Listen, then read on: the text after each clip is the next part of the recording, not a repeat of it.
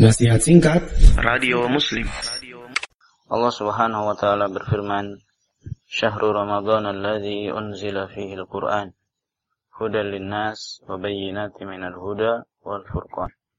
Bulan Ramadan adalah bulan di mana diturunkan padanya Al-Quran sebagai petunjuk bagi manusia dan keterangan-keterangan dari petunjuk itu dan sebagai pembeda pemisah antara kebenaran dengan kebatilan. Kaum muslimin yang dirahmati Allah Subhanahu wa taala, maka bulan Ramadan bukan hanya bulan untuk berpuasa, akan tetapi bulan Ramadan adalah bulan di mana kita untuk semakin berinteraksi, merenungi, membaca ayat-ayat Allah Subhanahu wa taala, terutama ayat Al-Qur'an.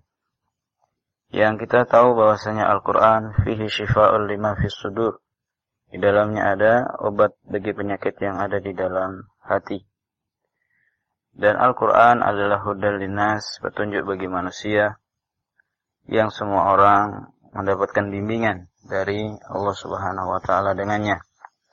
Dan Al-Qur'an ini adalah hudal lil muttaqin, petunjuk bagi orang yang bertakwa karena hanya orang-orang yang tunduk kepada Allah yang bisa dan mau untuk menjalankan perintah-perintahnya dan menjauhi larangan-larangannya. Kaum muslimin yang dirahmati Allah Subhanahu wa taala.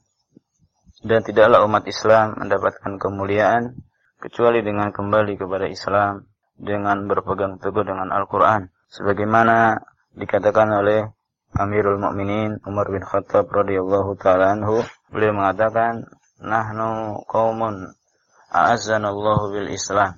Kami adalah suatu kaum yang Allah muliakan dengan Islam maka kapan saja kami mencari kemuliaan dengan selain Islam, adzallana Allah. Maka niscaya Allah Subhanahu wa taala akan menghinakan. Maka tidak ada kemuliaan bagi umat Islam kecuali dengan kembali kepada tauhid, kembali kepada sunnah Nabi sallallahu alaihi wasallam. Inna Allah yarfa'u bihadzal kitabi aqwaman wa yad'u bihi akharin. Sesungguhnya Allah akan memuliakan dengan kitab Al-Quran ini kaum-kaum dan akan merendahkan sebagian kaum yang lainnya. Barang siapa yang mengikuti ajaran Al-Quran, maka dia akan mulia. Dan barang siapa yang meninggalkan ayat-ayat Allah Subhanahu wa taala, tidak mau tunduk kepada petunjuknya, maka dia akan hina dan dia akan celaka. Demikian sedikit faedah yang bisa kami sampaikan pada kesempatan ini. Mudah-mudahan bisa memotivasi kita semuanya untuk semakin bersungguh-sungguh dalam menyambut datangnya bulan yang mulia, bulan Ramadan.